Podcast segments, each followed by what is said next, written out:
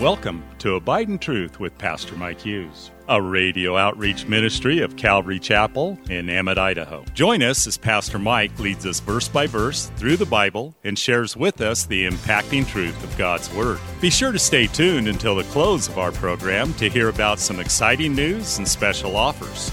We'll also tell you how you can obtain a full-length copy of this entire message.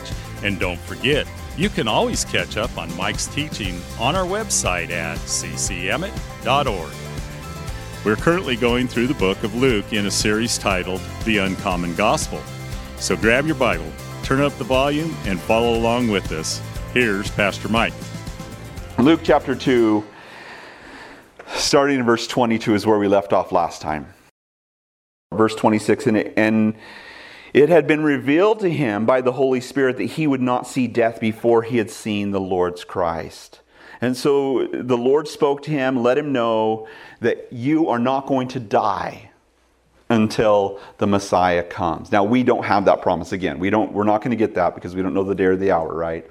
It's it's it's it's patterned after the Galilean wedding feast where the bridegroom could come at any moment unexpectedly. We always expect him to come, but we don't know the day or the hour, the time or the season. And and yet here's a guy who did have this promise from the Lord. You are going to know before you die, before your eyes close, forever, you're going to see the Lord's Christ. Now, uh, this is what this is, is what we would call this is a prophetic word of knowledge from the Lord. He, he's given a, a prophecy that he's going to see this, but he also is given a word of knowledge, something that he normally wouldn't know. Something that he couldn't know. And, and this is something that the Lord still does today. In fact, my wife and I received a prophetic word of knowledge that we were going to have a child. You know, I've shared that story before. And then two more ladies spoke that over my wife a month before we actually conceived the baby. And after waiting, you know, seven, eight years, I guess eight years by the time the second one came, the Lord fulfilled his promise to us. You know, the Lord still speaks to us. He still does these things to us. You know, one interesting thing that happened to me was Pastor Jesse, who's the pastor at Calvary Chapel Homer now. He was my assistant for eight years. Now, when Jesse first came to Calvary Chapel Emmett, I said some things in a sermon that really offended him. And so it was kind of a bumpy start as we started out. And, you know, it worked out. Long story. I'm not going to tell that story now. Anyway, early on, as I got to know Jesse and Kathy, the Lord spoke to me very clearly and said, this guy's going to be a big part of your ministry, or a big part of the ministry here at Calvary Chapel. And I thought, oh, cool. And so I tried to involve, I mean, I tried to get him involved in youth group. I tried to get him involved in other things, and it just wasn't sticking. And then he just kind of checked out, and I didn't see him for the better part of a year.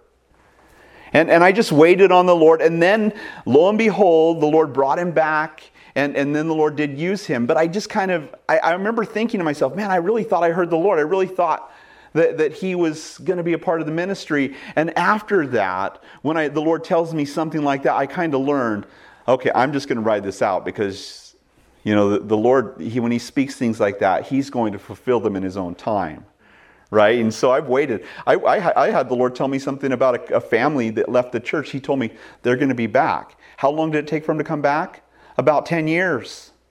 But they came back, just like the Lord told me. And so I just kind of learned to be patient on those things, to wait on those things and to wait on the Lord. And and he does that. Psalm twenty-five fourteen says, the secrets of the Lord is with those who fear him, and he will show them his covenant. And the Lord does. He speaks to those who draw close to him. And so it says, verse twenty-seven, so he came by the Spirit into the temple, and when the parents brought in the child Jesus to do for him according to the custom of the law. And so he, it, it tells us, this is kind of interesting, it tells us that by the Spirit, it's like the Spirit woke him up that morning or, or the Spirit prompted him to go, go to the temple. And so he got himself ready and he went. He was expecting. The Lord was telling him to go. It reminds me of a story of Edwin Orr. Edwin Orr was a revivalist and, and he basically was living a life just trusting the Lord. You know, he'd go and speak and just go wherever he felt like the Lord was telling him to go, and just kind of had all these miracles happen. And he published a book about all the things that God did. I think it was called God Can or something like that. And somebody criticized him. They said, well, of course, you know, Mister Orr, you, you know, of course the Lord's providing for you. You're in England. You're you're in, in Europe. You know, people here are generous and they're Christians. This is a Christian nation. He said, fine. So he booked himself a, a train to go to Moscow, a non-Christian nation. And and as he was going around, he felt like he saw the Lord provide for him miraculously wherever he went. Well, he ended up in Copenhagen, in Denmark. And he was he was there just kind of wondering. He had a buck left. He had to get off the train because he had no more money. And so he, he goes out to the city square, and it started to snow. And he was like, I don't know what I'm going to do. And so he took his bag that he had, and he shoved it behind a, a park bench next to a candy store. And, and he went out into the, the open square, and he just prayed. Well, then it occurred to him that he'd heard of a man who lived in Copenhagen who, whose name was Sørensen. And he was like, oh, that, yeah, there was a guy named Sørensen that a friend of mine told me about. But I think that he's a he's a solid Christian and he's well connected with the churches around here. Maybe I can talk to him and maybe I can get some meetings going or something like that. And so he went to the phone book and found out that Sorensen in Copenhagen is like Smith in the United States. There was four pages of Sorensens. And he's like, Lord, help me. I don't even know where to start. And then he remembered, it's like the Lord put it in his memory, the guy's name was Niels, or Niels, Niels Sørensen.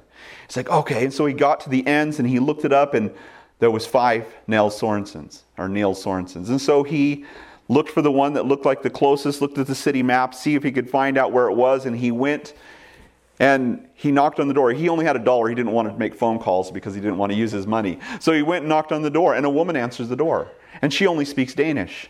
And he's trying to speak to her, and she's trying to speak to him, and she gets frustrated and finally just slams the door in his face. And so as he's walking away, the door flies open, and she says, whatever, in Danish, sir, get back here, or whatever, you know, gets his attention, and he turns around, and she says, you, you, and she has a book, his book that he just published three weeks earlier, and a picture of him on the back, you, you, and he, he says, yeah. He, he goes into the house, and she calls up her husband, who does speak English. And she puts him on the phone with her husband. And and the, the, the guy says, my wife thought you were a crazy man, you know, at the door. But now she's asking if she want, you want to stay for dinner. And he says, you know, this is amazing. He says, I got your book just last week from a woman who's part of the China Inland Mission. She gave it to me. She says, you have to read this. He says, I read it in a week and I started to pray, Lord, send this man to Copenhagen that he might speak to our youth here. He says, I had no idea you come so quickly. And he says, then you're calling me from my own home. And so he he said, you know, I'll, I'll stay there. When I get home, you can have lunch with us and have dinner with us. And so he came home, they ate lunch. Later on, they ate supper. And then he says, I insist you cancel your reservations wherever you're staying. I want you to stay in, and I'm going to put you up in a hotel. And the guy's like, oh, okay. And he says, well, let me go with you so I can apologize for canceling the reservation. He's like, oh, that's fine. I can take care of it. So he went and found his bag, dusted it off. And then went went to the hotel. Now, when they got to the hotel, it was a Christian man who owned the hotel. And he says, we're completely full except for one giant family suite, but I'll give that to you. I'll only charge you the regular rate. And so the man paid the rate. He went up there. Now, he'd been praying for a bed because he hasn't slept in a bed for several weeks now. And he'd been praying for a bed. And when he opens the door, there were five beds. And so he said, I slept in all of them. I wanted to see which one was the most comfortable. Confused the, the nursemaid when she came in later. But but Simon seems to be given this heads up to go. The Lord's calling him to go up to the temple. He starts to head there for this appointment. In verse twenty-eight, it says, he took him up in his arms and blessed God and said, Lord, now you are letting your servant depart in peace according to your word. For my eyes have seen your salvation, which you have prepared before the face of all peoples, a light to bring revelation to the Gentiles and the glory of your people Israel. Notice this language. He's saying, now I can die. He, he, this kind of get, lets us know, kind of clues us in that he's an older man. Because I don't think young men are like, okay, now I can die. You know, he's an older man. And and he, he's he's been waiting for this. He's probably very old. He probably feels like he's ready to die. But he feels as though he now has accomplished what the Lord has called him to in his life. And I wonder when I hear that, ha, have I accomplished what I feel like the Lord has wanted to do in my life? Am I in that mindset, okay, Lord, I've done what you asked me to do. Now I'm ready to go home and be with you. You know, I think that that's a question we should all ask ourselves. You know, not that it would necessarily be something radically different than we're already doing. You know, maybe the Lord has you where you're at in whatever job you're doing, and, and He has you there because God has everybody in places, in, in workforces, in different places, in different industries, so that we can be a light and a witness in those places and industries. But perhaps the Lord has something different for you to do. You know, I never thought I would be doing this, for sure. But I wonder if we would offer that to the Lord and say, Lord, what is it that you want me to do with my life? Is this what you want me doing? Or do you want to do something radically different with my life?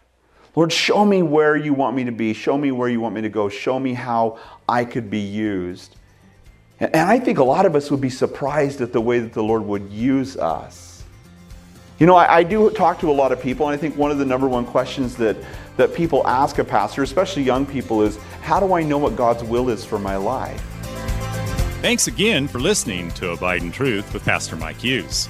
If you would like a copy of today's sermon in its entirety, call us at two oh eight, three six five, oh nine nine one or send us a text at two oh eight, nine nine one, two seven five six. Be sure to mention today's date. You can also listen to Pastor Mike's latest message on our website at c c emmett dot org. And don't forget to search for Calvary Chapel Emmett on iTunes and YouTube. Remember to hit subscribe when you're there. Thanks again for listening, and remember, always abide in truth. Until next time, God bless. Abide in Truth is a radio outreach ministry of Calvary Chapel in Emmett, Idaho.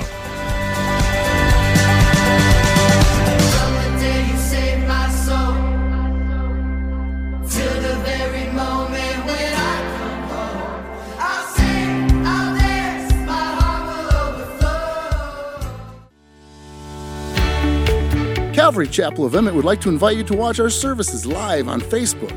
You can watch us every Sunday morning at eight thirty or ten thirty. Just go to our page, Calvary Chapel of Emmett, and scroll down for the live service. It is an interactive experience. While on our page, feel free to watch previous Sundays as well.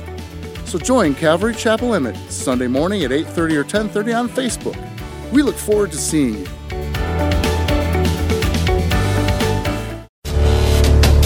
Calvary Chapel of Emmett would like to offer you a free gift for joining us today. Right Now Media. Right Now Media has been called the Netflix of Christian Bible studies, with over thirty thousand Bible study and discipleship videos. There's even tons of Christian cartoons for the kids. To get your free account to Right Now Media, just visit our website at ccemmett.org forward slash right now. That's ccemmett.org forward slash right now.